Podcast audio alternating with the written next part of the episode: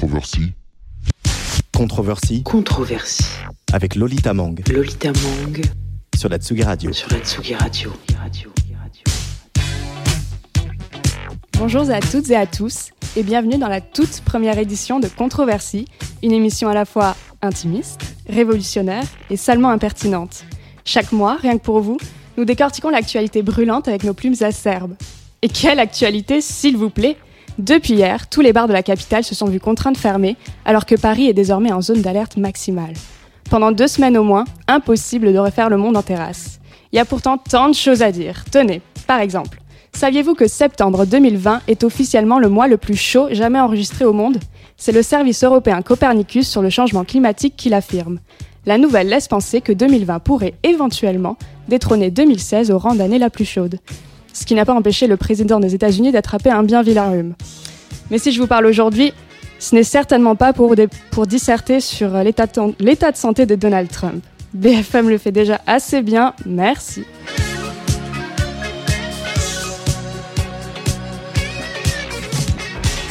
Aujourd'hui, sur Tsugi Radio, j'ai plutôt envie de vous parler de notre belle famille qu'est l'industrie musicale. Je me permets de reprendre une expression chère à nos amis du cinéma. Je me permets car il me semble de plus en plus évident que dans chaque industrie, on retrouve les mêmes schémas. Oserais-je le dire? Les mêmes hommes. Il y a eu Roman Polanski et Harvey Weinstein, nous avons désormais Moa Lasquale et Retro X. Pardon, j'ai dit les noms. C'est que je m'y perds un peu, moi. Il faut dire, il faut pas dire, il faut dénoncer, il faut pas dénoncer, merde à la fin. Pour y voir plus clair, j'aimerais qu'on se, penche, qu'on se penche sur un nombre. 302.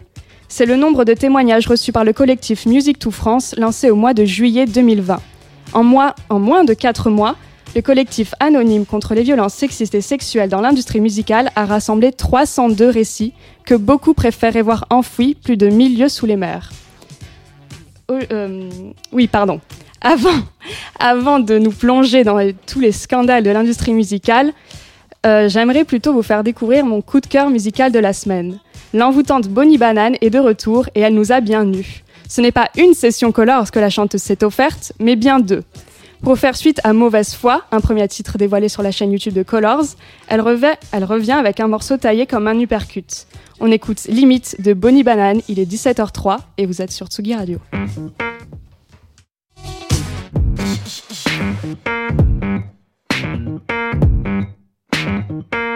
Tes faits, tes gestes, c'est pas possible. T'as dépassé la limite.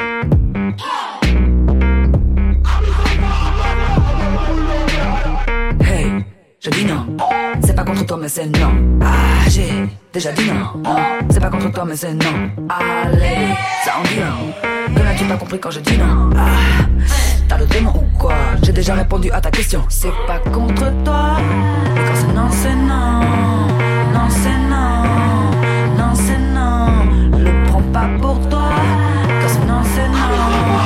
Quand je dis non, ça veut dire quoi? Non, c'est non. Assez. Fais un effort, s'il te plaît. La vie, c'est pas compliqué. À ne pas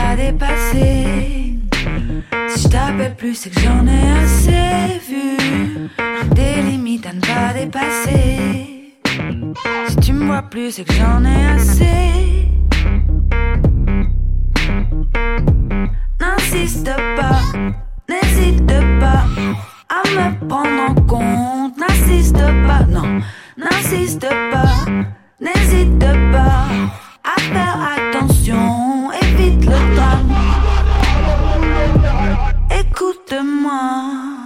pas besoin de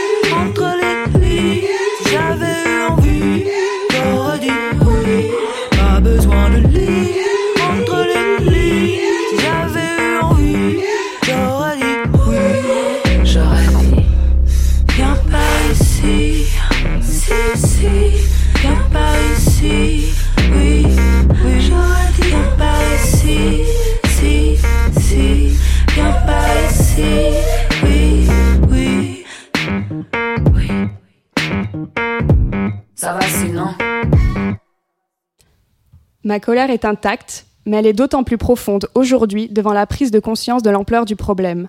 C'est l'injustice de tout un système qui broie les femmes. C'est un modèle de société tout entier qui piétine leurs rêves et leurs ambitions, ni la réalité de leur vécu en cherchant par tous les moyens à les réduire au silence. C'est une vision archaïque des femmes qui les veut invisibles, inaudibles et rongées par le doute. Les mots ne sont pas de moi, ils sont de Émilie Gonneau, la toute première femme à avoir témoigné à visage découvert des violences qu'elle avait subies au sein de l'industrie musicale. Controversie. Controversie avec Lolita Mang sur la Tsugi Radio. Lola Levent, tu es journaliste, manageuse, et tu es à l'origine de non pas une, mais deux plateformes qui luttent contre les violences sexistes et sexuelles dans la musique. Peut-être que tu peux commencer par nous présenter quelles sont ces plateformes et peut-être nous dire si cette citation, elle résonne avec les histoires que tu as reçues. Oui, elle, résonne d'autant plus que je travaille avec Émilie Gonneau aujourd'hui et que j'ai un peu l'honneur de l'avoir euh, comme, euh, comme collaboratrice depuis, euh, depuis un moment maintenant. Donc moi, en mai dernier, j'ai créé une plateforme un peu hybride sur les réseaux sociaux, donc sur Instagram et sur Twitter qui s'appelle Diva. Et, et, sur cette plateforme, j'ai entrepris de sensibiliser aux questions très spécifiques que sont les violences sexistes et sexuelles dans l'industrie de la musique au sens large, avec pour, on va dire, pour mes de partager des enquêtes, des informations, mais aussi des témoignages anonymes de femmes victimes de ces violences-là. Et puis, euh, suite à ça, et un peu dans, dans ce mouvement révolutionnaire, enfin qu'on espère révolutionnaire en tout cas, euh, qui, euh, qui, a eu lieu ces derniers mois, j'ai participé donc à la cofondation de l'association Change de disque, initiée par Émilie Gonneau, dont on parlait à l'instant, et qui a pour vocation, pour le coup, de vraiment s'inscrire euh, dans, euh, dans cette industrie et de la modifier de l'intérieur avec des mesures très concrètes. Donc concrètement, quelle serait la différence euh, entre Diva et euh, Change de disque?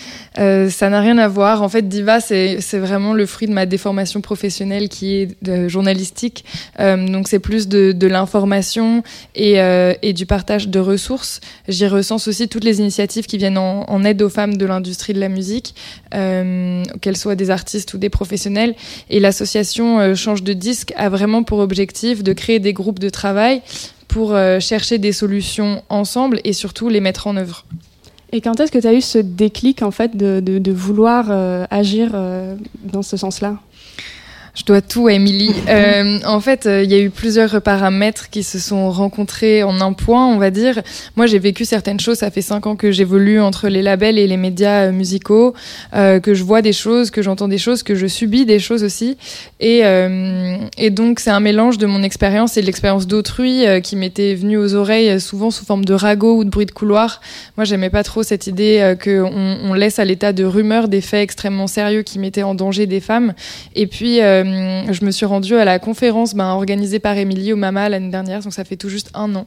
Et euh, pendant cette euh, table ronde, elle présentait des chiffres extrêmement frappants sur l'écart de salaire des femmes dans l'industrie de la musique, sur leur progression de carrière, sur leur développement de carrière, sur la représentation des femmes à des postes importants dans les labels, dans les boîtes de production et aussi leur représentation sur scène. Et cette rencontre avec les chiffres m'a frappée et m'a permis de comprendre que c'était pas seulement ma subjectivité qui était à l'œuvre, mais bien euh, des problématiques systémiques et structurelles. Et donc, euh, j'ai eu très envie d'ouvrir ma gueule. Voilà. Tu devais d'ailleurs participer euh, avec Émilie au, Mama cette année, qui a été frappé d'annulation hier. On l'a appris. de quoi tu voulais parler à cette occasion-là pour un an après? Oui, euh, l'idée, ben, c'était, ça, c'était de, bah, de revenir sur toutes les initiatives qui ont lieu en ce moment. C'est pas seulement de parler de mon projet, mais c'est aussi euh, de comprendre euh, avec qui et en fonction de qui on travaille. C'est-à-dire, euh, l'idée, c'est vraiment de, de collaborer avec toutes les entités qui nous préexistent, que, que ce soit des associations, que ce soit des structures qui, voilà, qui donnent, qui fournissent des subventions ou du mentorat, et de, de confronter en fait nos expériences et, et nos idées. Et pour construire quelque chose euh, ensemble. Je pense que c'était ça l'objectif de cette conversation. Et tu as l'impression que là, on est à un moment clé qui, qui va changer les choses ou euh J'aimerais bien le croire. On verra dans un an ce que ce que je dis, mais ce que j'en conclus. Mais mais oui, les, les- je veux dire, ce serait complètement euh, hypocrite de dire que euh, les choses ne sont pas en train de bouger. Euh, déjà, euh, la visibilité donnée à ces questions-là, elle est non négligeable. Ça ouvre des portes, c'est sûr. Après, euh, moi, toute la question que je me pose, c'est celle de savoir si le scandale médiatique donne lieu aussi à des vrais changements euh, structurels euh, au sein de l'industrie pour de bon. C'est ça, parce que en parlant de visibilité, je m- en préparant ce sujet, je, me suis dit, il y a eu un MeToo du cinéma. Il y a eu un MeToo du journalisme. Parce que finalement, on a eu des noms. Et dans la musique, ça fait, ça fait un moment qu'on travaille. Il y a eu le collectif, euh, enfin, plutôt le, manifeste femmes, des femmes engagées des métiers de la musique qui, a été, qui est paru dans Télérama l'année dernière, qui a été signé par plus de 1200 professionnels du secteur. Il y a eu euh, Émilie Gonneau qui a témoigné en novembre 2019, donc première femme à, témoigner en donnant son nom. Et finalement, ça n'aboutissait à pas grand-chose. Et j'ai l'impression que là, on a besoin du scandale, on a besoin de savoir que euh, Romeo Elvis, Moi la Squale et Retro X, par exemple, 'fin, sont, sont des agresseurs et, euh, et qu'on a besoin de ça pour, euh, pour avancer.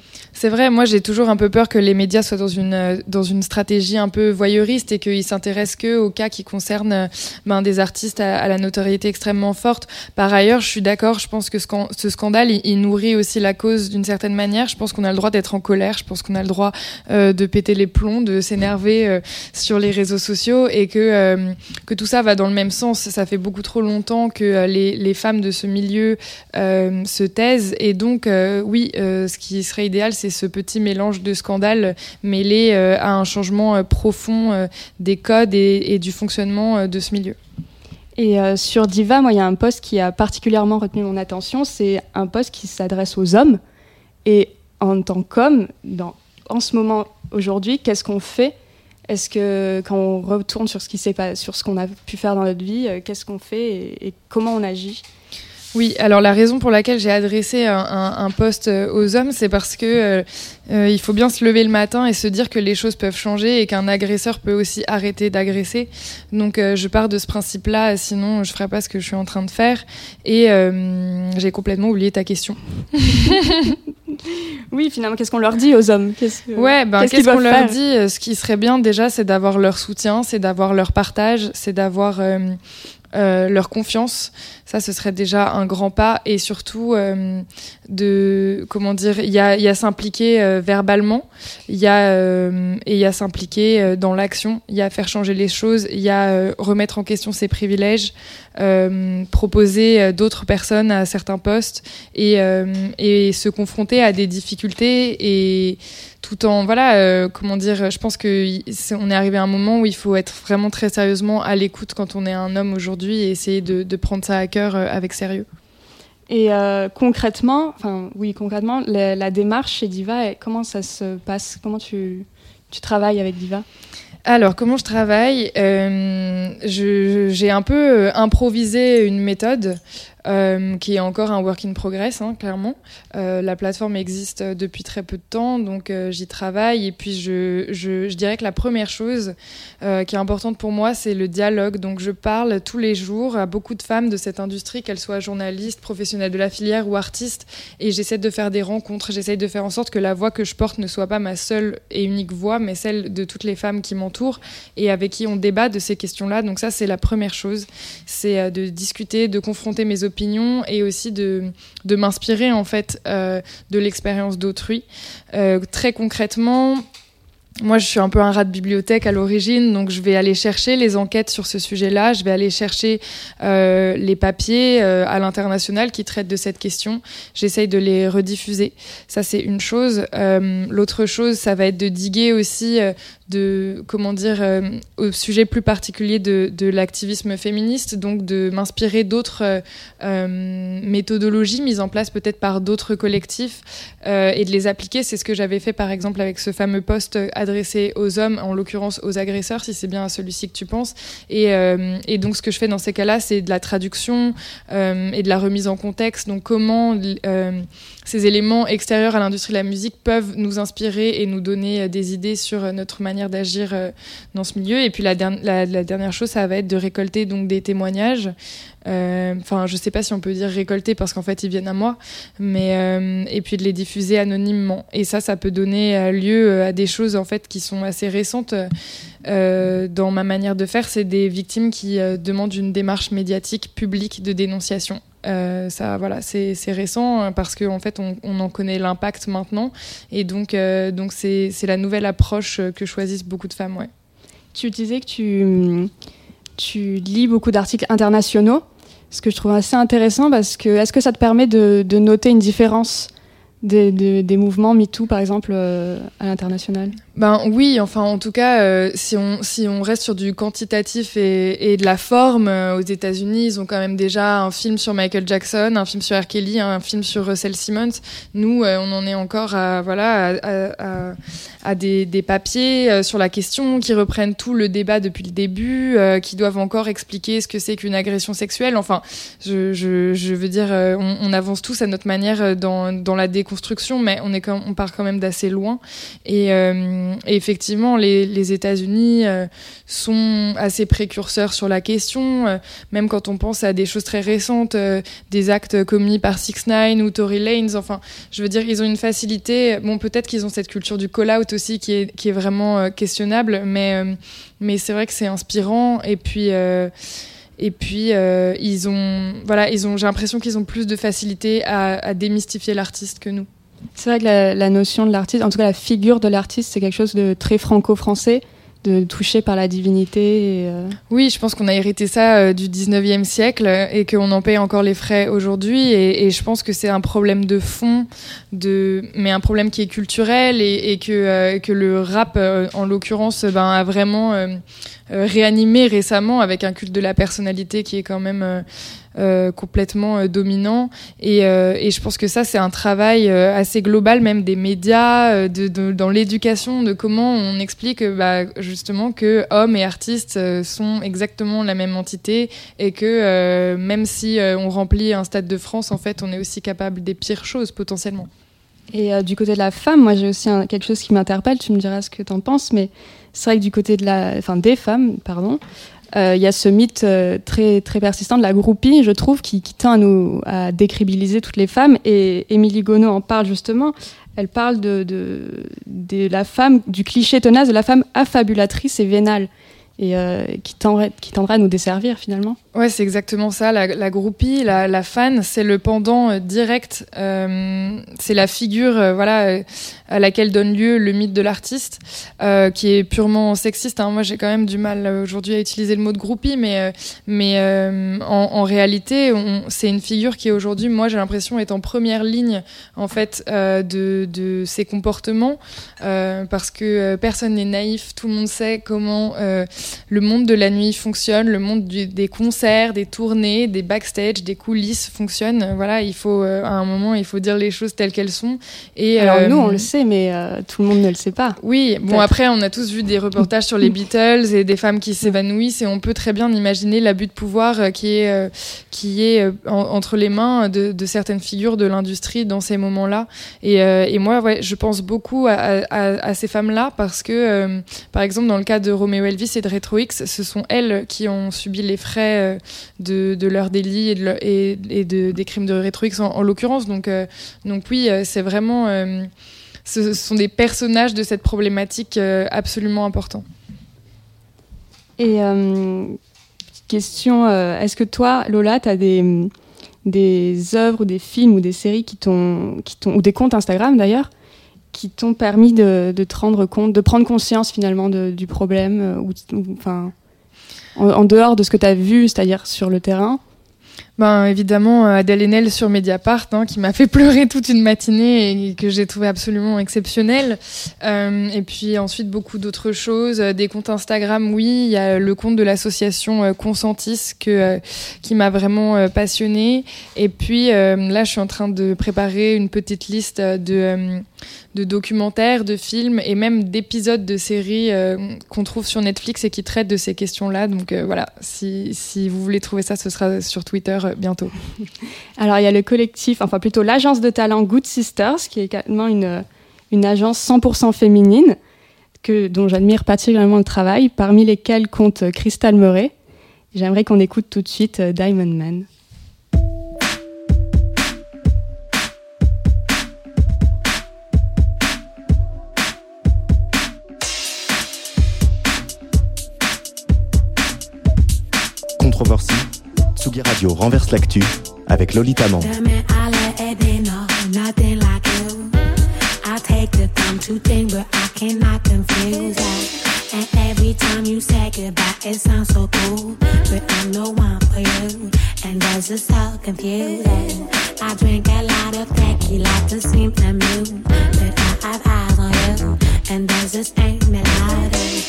And if I'm not too late, then I'll be texting you're the coolest dude. My emotions are true.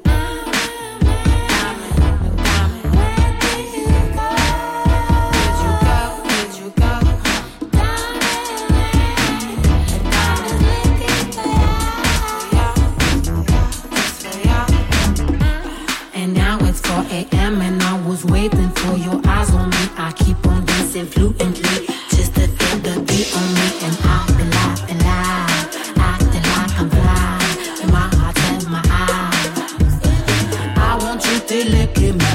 me. My body shakes with energy. I'm tired of waiting patiently. I'm tired of waiting patiently. I said. I'm tired of waiting patiently. I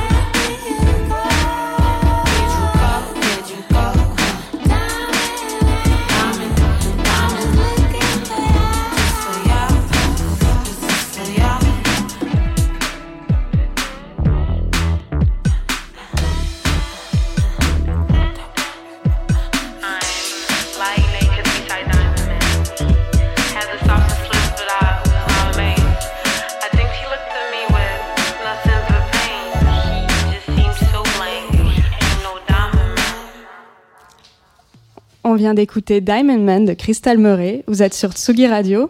Crystal Murray, je le disais, qui a un petit talent de, ou un grand talent plutôt d'ailleurs, de l'agence Good Sisters, dont Piu Piu est la fondatrice. Giulietta, bienvenue. Yes. Salut. Tu vas bien? Merci, ça va et vous?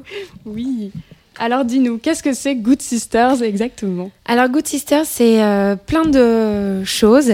Euh, en fait, c'est une émission euh, de radio féministe intersectionnelle que j'anime avec Andy 4000, Harry Debé ou Abby Beach, ça dépend des fois comment elle se fait appeler, Gypsy Ferrari et Mathilde Rénal sur Rins France.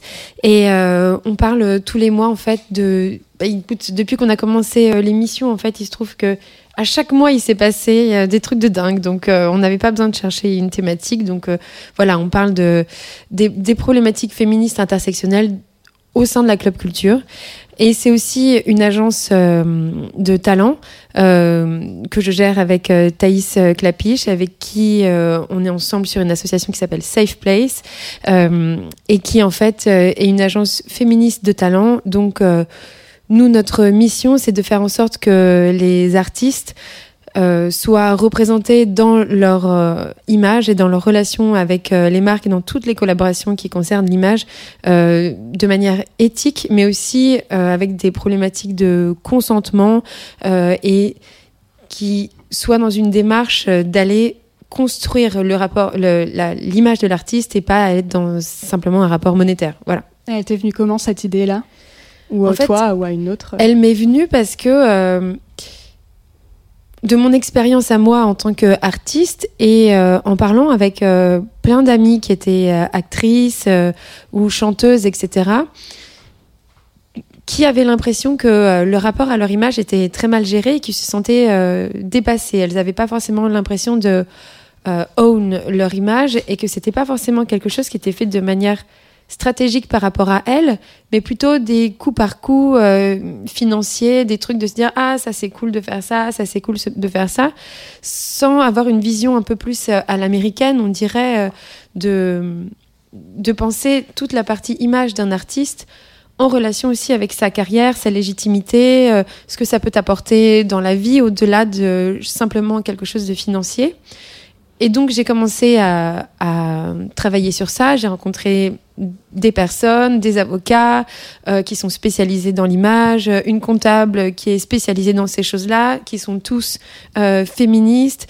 Euh, J'avais à cœur de travailler vraiment avec des, personnes qui sont engagées eux-mêmes dans ces problématiques-là, parce que tout simplement, même dans des contrats, il y a des choses qui ont à voir euh, finalement avec euh, le sexisme, notamment euh, vis-à-vis du poids de l'image pour une femme, autant dans sa valorisation, du coup financière, mais aussi de légitimité, autant que dans le coût que ça peut avoir dans sa vie. Donc voilà, pour moi, c'était quelque chose de très important.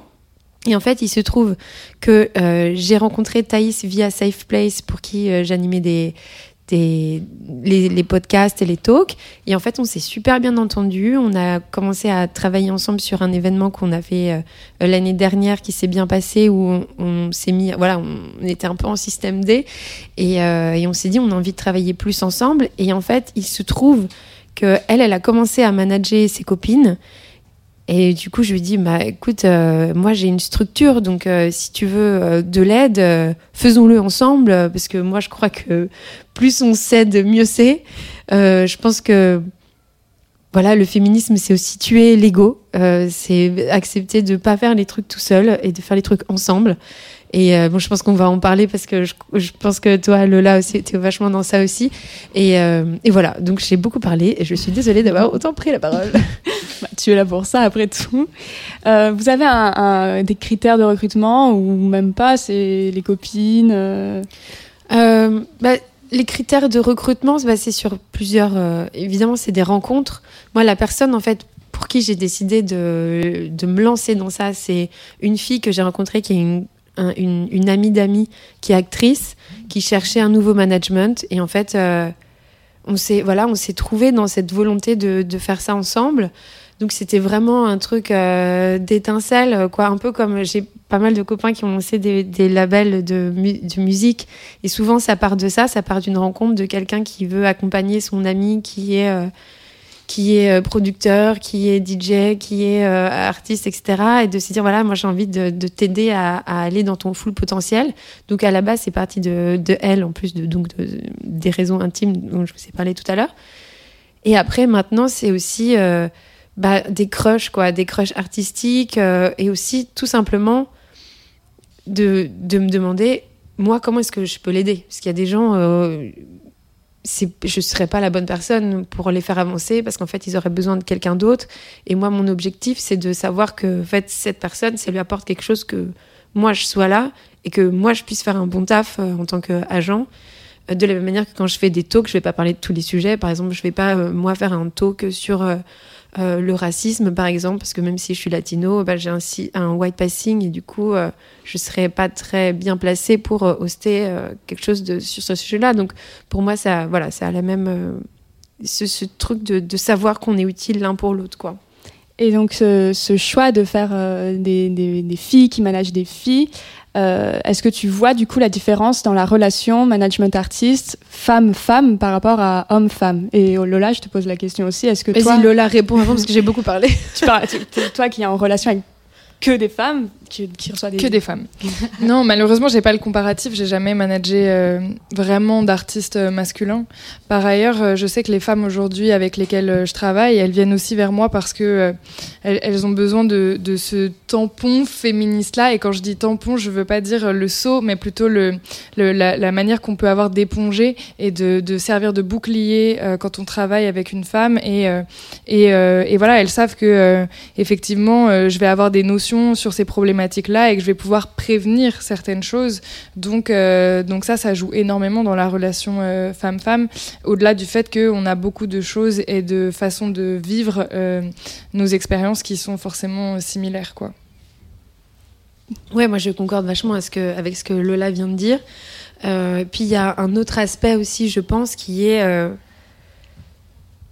je pense que très peu de d'hommes avec qui j'ai eu l'expérience de travailler dans le management se rendent compte en fait du, du, sexisme qu'ils ont dans leur attitude face à une femme qui travaille, notamment euh, de tout ce qui est lié à son image, qui est tellement intégré qu'ils se rendent pas compte que en fait ils sont en train de faire des choses qui sont sexistes. Alors évidemment quand on parle de contrat, quand on parle de- d'artistique, c'est pas du sexisme euh, qui va être force ou, qui va être forcément lié à une agression sexuelle, mais c'est une manière de concevoir euh, l'objectivisation du corps des femmes, euh, la valorisation euh, de l'image des femmes, qui est de manière inconsciente tout de suite utilisée à mauvais escient, même si c'est avec une bonne intention, je pense. Et ça, c'est quelque chose qui change beaucoup, pas forcément quand on est une femme, mais quand on est engagé et quand on se pose ces questions-là. Parce que une femme peut être tout à fait misogyne autant qu'un homme, et ça, c'est aussi important de le rappeler. On parlait juste avant que tu nous rejoignes justement du fait de s'adresser aux hommes. Donc Diva, euh, Lola avec Diva, elle le fait un peu. Est-ce qu'avec Good Sister, vous avez euh, l'intention de euh, d'essayer, en tout cas, de changer ça euh, chez les hommes euh, dans le, dans leur dans leur dans oh l'objectivisation? L'objectivisation. Oui. Euh, alors, oui et non, parce que avec Good Sisters, nous, on n'est pas, euh, si tu veux, l'émission, l'émission de radio, elle, on prend la, sur l'émission de radio, on prend la parole. Donc, on pose des questions, on débat, on n'a pas toutes les mêmes avis, on n'a pas toutes les mêmes expériences. Donc, ça, c'est aussi quelque chose que je chéris dans ce casting entre guillemets de l'émission, parce que euh, il y a des parcours qui sont très différents. Il y en a qui sont plus écolos, d'autres qui sont plus engagés de manière queer. Donc, c'est qui se comprennent pas forcément, qui n'ont pas la même expérience. Donc, c'est des choses qui sont assez intéressantes parce que du coup, il n'y a pas non plus de jugement dans ça. Par contre, en tant qu'agent, euh, mon rôle est pas de faire que. Euh, et pas d'instaurer un questionnement féministe euh, de la part du public quand il va voir euh, une campagne ou quand il va voir un artiste juste de son être. Mon rôle est de faire en sorte que la personne que je représente, elle, se sente complètement empouvoirée, euh, si je peux me permettre, euh, en connaissant le fait, en, co- en conscience du fait qu'on vit dans un système patriarcal, hétéronormé et, et white supremacist, quoi. Donc ça, c'est, on va dire, c'est on the low low. Mais par contre, avec l'association euh, Safe Place, qui est devenue depuis genre 10 jours une association, donc ça on est archi contente. Oui, nous sur ça, on fait des talks, on a envie de, de mettre le regard sur des associations de terrain parce que c'est hyper important. Euh, nous, euh, on est plus proche de la communication, de l'image, des artistes et tout, mais dans la réalité, il y a des associations de terrain qui sont extraordinaires, qui ont très peu de moyens, qui ont genre 2000 euros de la mairie de Paris en total de fonds alors qu'elles font des trucs de malades pour aider des femmes qui se font agresser dans la rue, pour aider des jeunes filles qui viennent de banlieues ou de quartiers défavorisés à, se mettre en contact avec euh, des gens pour travailler, pour avoir des inspirations. Bref, on travaille avec plein d'associations différentes, féministes, intersectionnelles, qui et donc nous on a envie de les aider à trouver de la thune, à, à se faire connaître. On a envie de partager des témoignages euh, de femmes euh, et de faire des événements dans lesquels on laisse la place à l'interrogation, on laisse le place au débat, aux hommes, euh, aussi dans leur questionnement. Voilà, on a envie de, de là, le- la question mark, elle est dans Safe Place, vraiment. Donc on- finalement, il y a- vous incluez les hommes euh, dans le. Oui, dans après, je pense processus. que les hommes ont une place particulière qu'ils n'ont pas forcément pris encore euh, dans ce combat, qui est évidemment pas la même que les femmes. Euh, mais c'est à eux de l'apprendre. Et je posais la question à Lola aussi tout à l'heure. Est-ce que toi, tu as des, des œuvres, des livres, des comptes Instagram qui t'ont qui t'ont permis de, de te plonger là-dedans, de te réveiller, de te dire mais merde, qu'est-ce qui se passe hein? Ah oui, complètement. Moi, c'est c'est surtout les bouquins. Je sais pas toi ce que tu as répondu du coup parce que j'étais en retard. Moi, je- j'avais pas prévu la question, du coup, j'ai trouvé une issue. Ah, ok. Je vais pas du coup te demander de répéter, tu me diras après. Euh, non, écoute, moi, c'est vraiment euh, les lectures qui m'ont beaucoup inspirée. Euh, moi, je, je, je me sens féministe depuis que je suis petite, depuis que voilà, j'ai vraiment depuis que je suis très jeune, parce que ma mère euh, est féministe, parce que j'ai subi des agressions euh, dès que j'étais gamine, donc ça m'a fait m'interroger sur ce que c'est qu'être une fille, pourquoi. euh, euh, pourquoi est-ce qu'on subit des choses que les hommes ne subissent pas? Donc ça a commencé à m'interroger. Et puis surtout, c'est plus tard, en découvrant euh, des autrices ou des auteurs qui ont fait, qui, ont écrit des choses d'une puissance folle, parce que à la fois très intime, mais en même temps universelle et en même temps politique, qui est à la fois inspirante et grave. Des autrices comme euh, Bell Hooks, par exemple, euh, dont euh, je lis tous les bouquins, comment dire, religieusement, en prenant des notes, etc. Paul B. Preciado, auteur plus moderne, mais qui, qui a une, vision extrêmement intéressante, pointue et divergente par rapport à la norme. Euh, c'est euh, Françoise Vergès, euh, évidemment Gloria Steinem, même si je suis parfois en désaccord avec ce qu'elle dit. C'est, je pense que c'est une autrice qui est hyper importante. Voilà, c'est des en podcast. je trouve que Victoire Toyon, elle est dingue et Alice Pfeiffer qui vient d'arriver aussi. Je pense que elle, c'est une, c'est une femme qui qui a fait poser énormément de questions sur la place publique et la place des médias. Et je pense que c'est D'ailleurs, euh, je le dis maintenant qu'elle est arrivée, mais je le pense vraiment, je l'ai dit à une amie hier. Je pense que c'est une des femmes qui a fait en sorte que euh, on commence à se poser des questions ouvertement sur notre place en tant que dans le genre, mais aussi euh, de race. Et c'est quelque chose qui n'existait pas avant Alice en France, quoi. Donc voilà. Toi, donc tu nous dis que tu es féministe depuis toujours pratiquement, et j'aimerais rebondir euh, vers Lola du coup. Est-ce que toi, c'est quelque chose qui, qui, qui a été un déclic dans la musique particulièrement, ou tu t'es toujours sentie euh, concernée? Non, moi je, pense que c'est des questions qui me traversaient depuis toujours, un peu pour les mêmes raisons que toi. Après, l'avoir formalisé, je dois ça euh, à une artiste contemporaine, euh, peintre, euh, dont je suis très proche, qui s'appelle Alexandra Roussopoulos, qui est la, fille en fait de Carole Roussopoulos, qui est une réalisatrice féministe qui a marqué un peu l'époque Nouvelle Vague, parce que c'était une des seules femmes à posséder une caméra à cette époque-là. Et donc, euh, donc c'est vraiment dans l'intimité des débats, de, de la famille, etc., que j'ai que j'ai découvert ces questions. Après, évidemment, elles m'ont frappé de plein fouet quand je suis entrée dans le monde du travail. Et, euh, et donc, euh, forcément, celui de la musique. Et j'en perds ce que je voulais dire. J'aime- J'aimerais revenir sur une enquête, enfin plutôt, oui, sur l'enquête.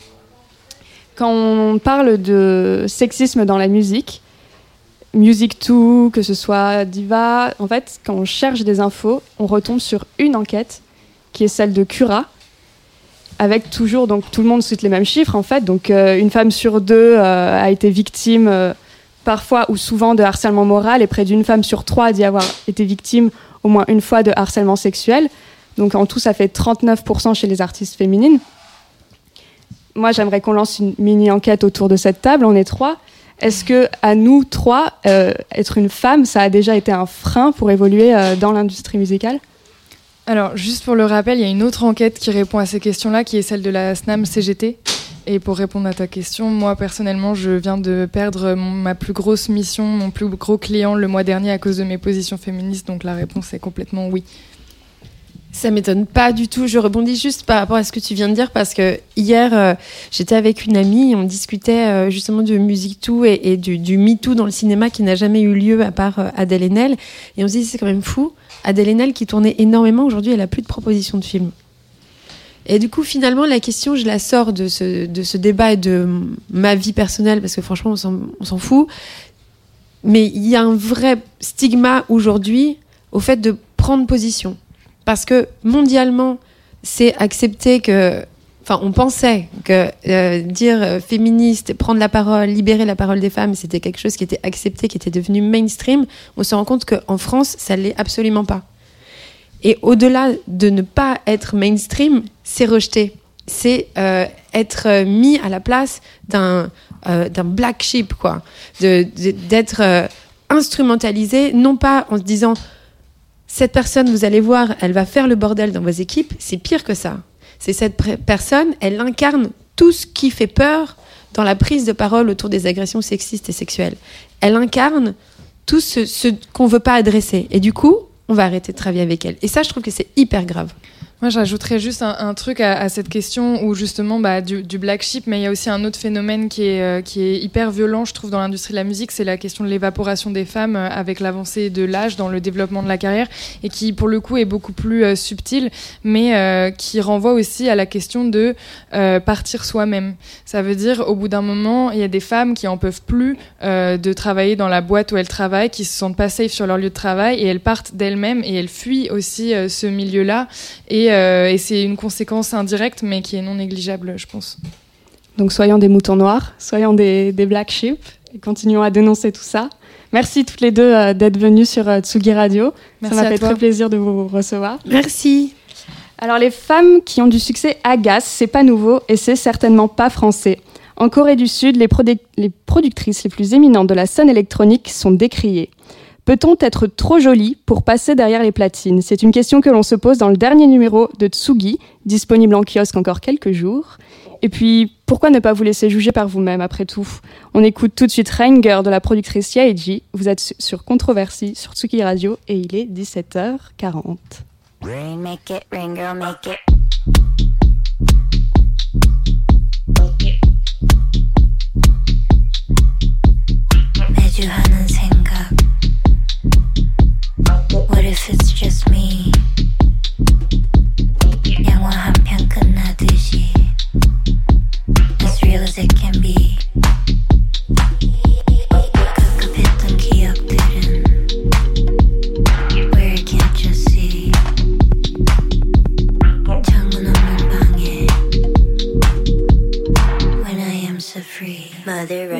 in my cup, and my glass is fogging up. Oh yeah, hey dog, hey what's up? Oh yeah, hey dog, hey what's up?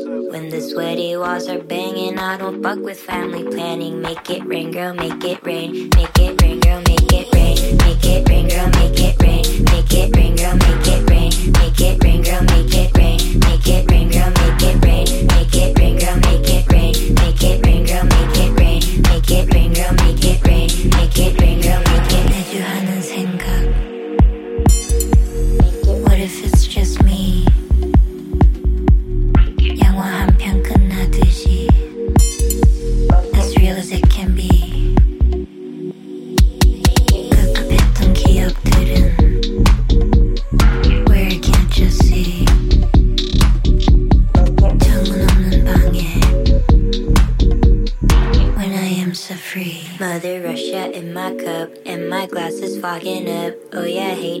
what's up? Oh yeah, hey dog, hey what's up? When the sweaty walls are banging, I don't fuck with family planning. Make it rain, girl, make it rain. Make it rain, girl, make it rain. Make it rain, girl, make it rain. Make it rain, girl, make it rain. Make it rain, girl, make it rain. Make it rain,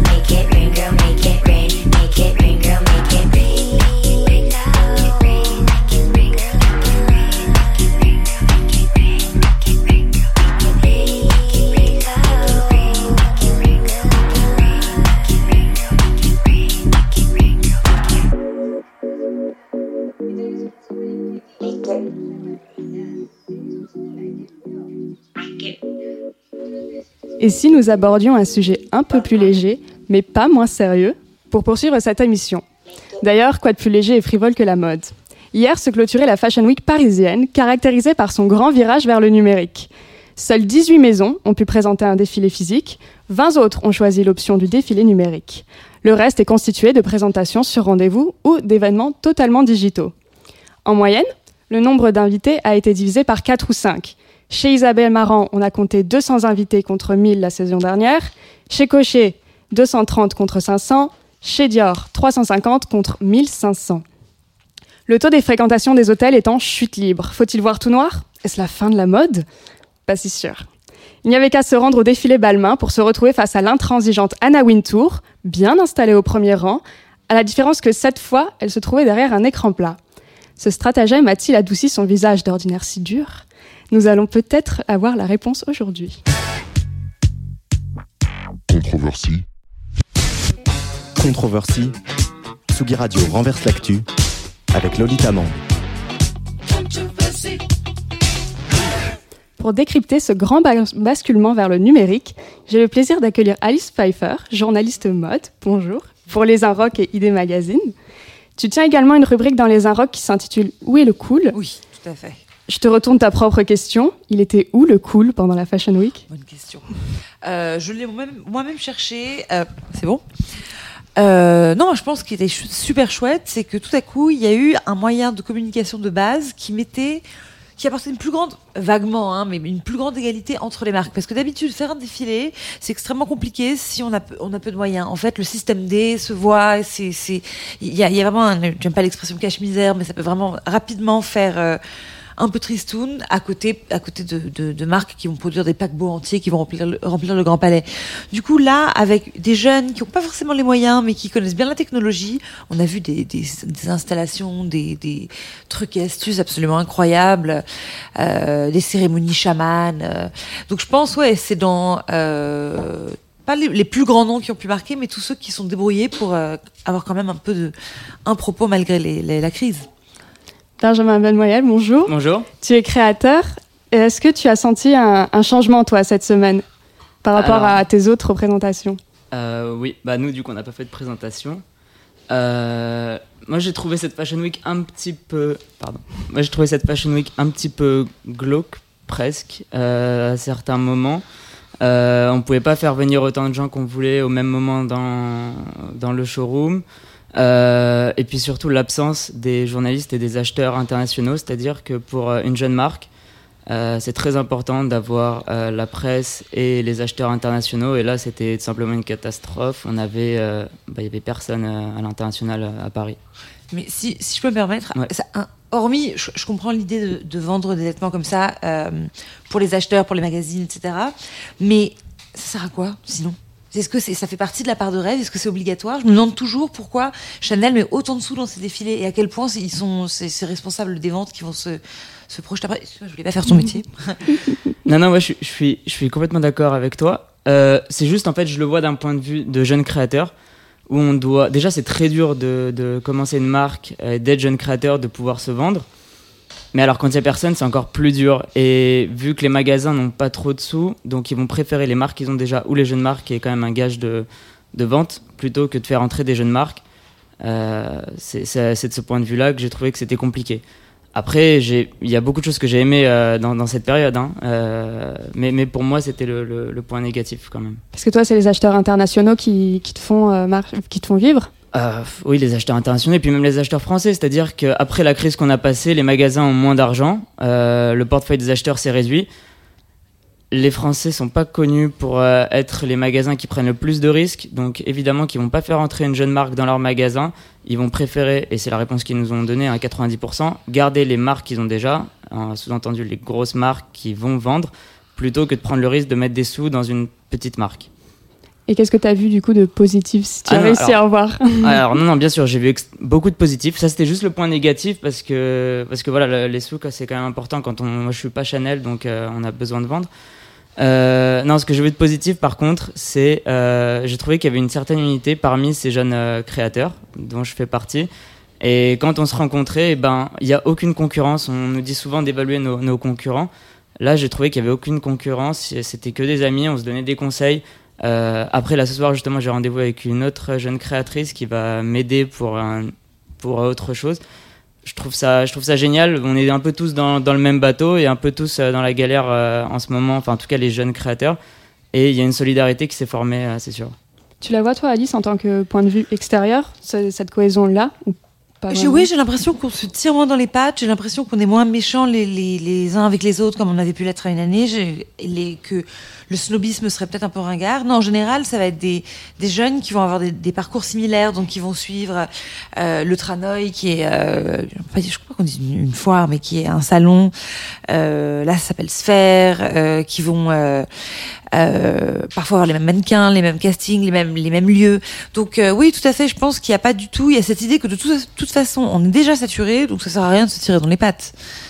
Euh, donc, euh, mais ça, ça, ces vêtements qui avaient été les premiers à le faire, où ils avaient fait, ils avaient fait euh, défiler Gosha Rupchinski, qui était le, le, le créateur concurrent. Euh, et on peut penser à Givenchy, à Riccardo Tisci et Donatella Versace qui ont posé dans la même campagne euh, en tant que comme des amis. Donc euh, euh, c'est la culture des friends. Hein, on est, euh, on est des, je suis très bavarde, mais dans les réseaux sociaux, c'est une culture de de- d'amis plus ou moins marketés, mais qui sont là quoi. Et euh, toi, Benjamin, c'est- ce, ce coup du numérique, là, tu l'as, as essayé de le prendre. Vous avez, qu'est-ce que vous avez essayé de faire euh, du coup euh, Alors, cette semaine? Alors bah, nous en fait on a, on a essayé de finir la collection le plus vite possible parce que le numérique contrairement à ce qu'on peut croire, on, justement la collection on peut pas la finir au dernier moment. Euh, ce qu'on peut faire quand on présente en physique, en, en numérique il faut quand même préparer à l'avance. Donc on a fini la collection un mois avant, euh, avant notre deadline euh, habituel. Bravo. Et c'est déjà un énorme exploit, merci. Clairement. Et, euh, et en fait, on a fait vraiment des vraies belles photos euh, pour les acheteurs. Euh, voilà, on n'a pas énormément de moyens, donc avec ce qu'on a, ce qu'on a pu faire, en tout cas, on a pris des, photos des looks à 360 de chaque pièce pour euh, pouvoir les envoyer, pouvoir communiquer plus facilement. Après, moi, j'ai pas fait de, de show digital ou quoi que ce soit parce qu'encore une fois, euh, les on est on est limité par par les moyens et puis euh, faire faire une vidéo ça peut être très intéressant, mais j'ai préféré en fait assurer le shooting pour les acheteurs et viser les acheteurs que de faire une vidéo. Dépenser encore quelques, même si c'est pas beaucoup, quelques milliers d'euros, ça reste quand même énorme euh, pour une jeune marque euh, pour faire la vidéo. oui. Et tu y crois, toi, au- à la vente ou à la présentation, au show via le, via le numérique? Hum. Ou- Non, non, alors moi je pense que le numérique c'est une plateforme en plus et c'est quelque chose en plus. La vente, oui, pourquoi pas. Après, le show que par via, euh, via numérique et, euh, et des fashion week que via numérique, je sais pas, j'ai un peu de doute. Moi je suis quand même très attaché euh, à toucher euh, le tissu, à voir les habits en vrai, euh, même à les, à les sentir. Enfin, c'est quelque chose qu'on voit en, en vrai qu'on qu'on n'a pas derrière un écran. Et je suis quand même très attaché à ça. Ah, par contre, le numérique, il faut pas du tout le dénier et il faut l'utiliser pour euh, alimenter, euh, alimenter les shows physiques. J'aimerais citer notre cher ami euh, Olivier Saillard, donc l'historien de la mode, qui, nous, qui disait La précédente Fashion Week entièrement digitale nous a laissé tous orphelins d'une forme très vivante du spectacle. Mm. Toi, tu, tu l'as senti ça ou pas du tout? T'as adoré euh, ce côté digital?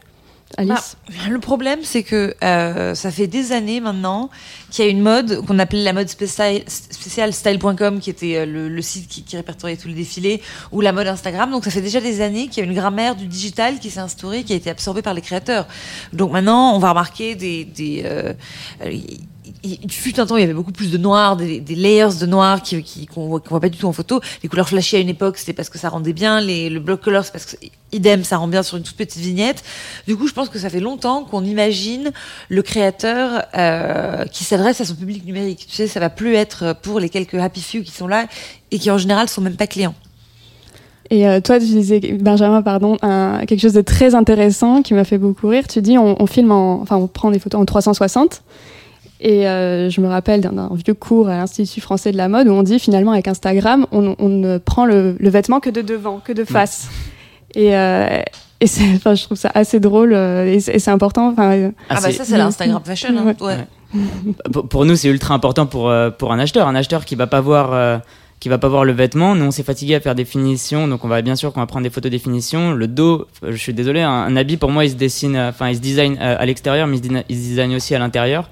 Donc euh, non, pour nous c'est très important de prendre toutes ces photos-là. Après ces photos-là, c'est pas des photos que je poste ou des photos de promotion parce que ça intéressera personne à part, euh, à part les acheteurs. c'est quoi la différence entre les acheteurs et le public Instagram? Les, les acheteurs ne sont pas sur Instagram. euh, Ah, si, si, ils sont sur Instagram. Après, un acheteur, euh, ça reste quelqu'un qui va penser chiffres et vente euh, pour le magasin pour lequel il travaille.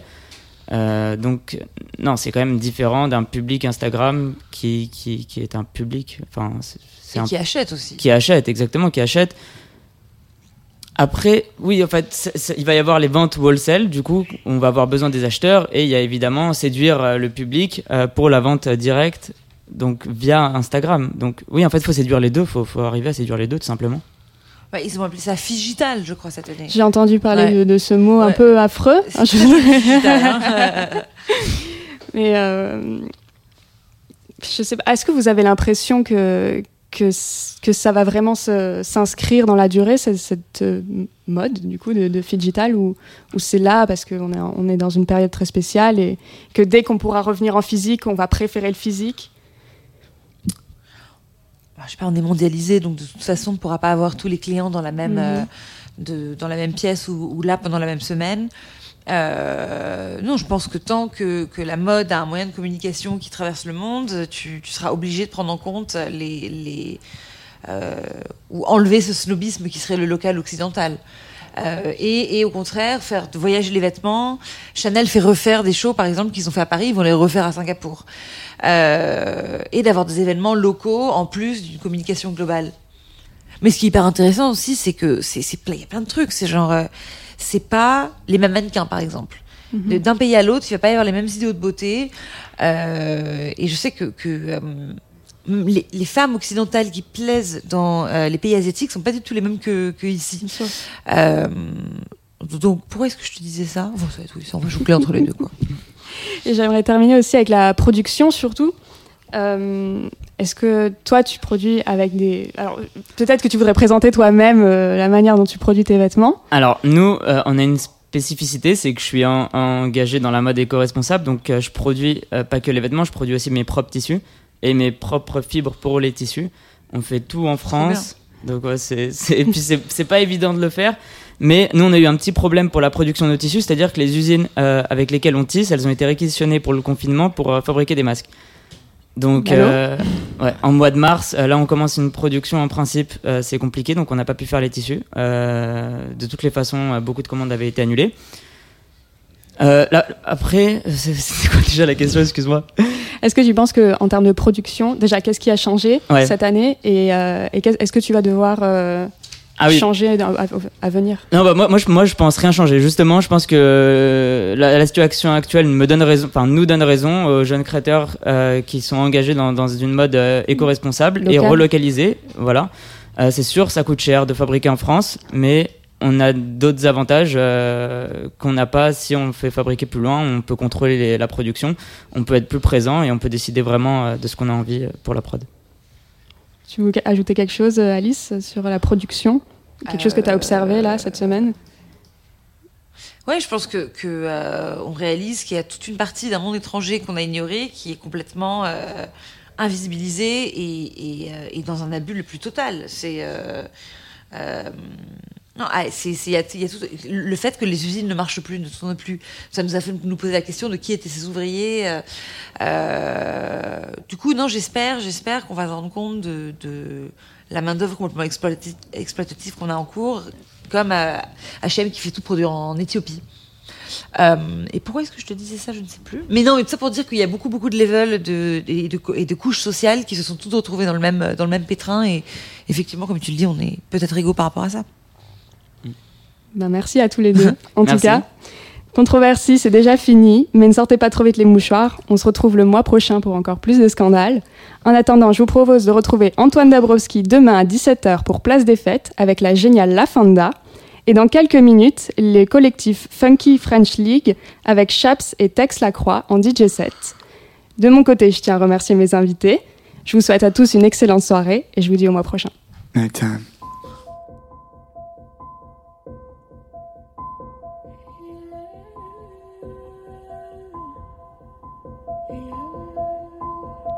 At the shepherd, eating my third dessert, waiting to get higher than the time goes by. Daddy, I was lying, I'm no more in Eden. It just feels like an endless night as a shepherd. Nighttime at the shepherd, eating my third dessert, waiting to get higher than the time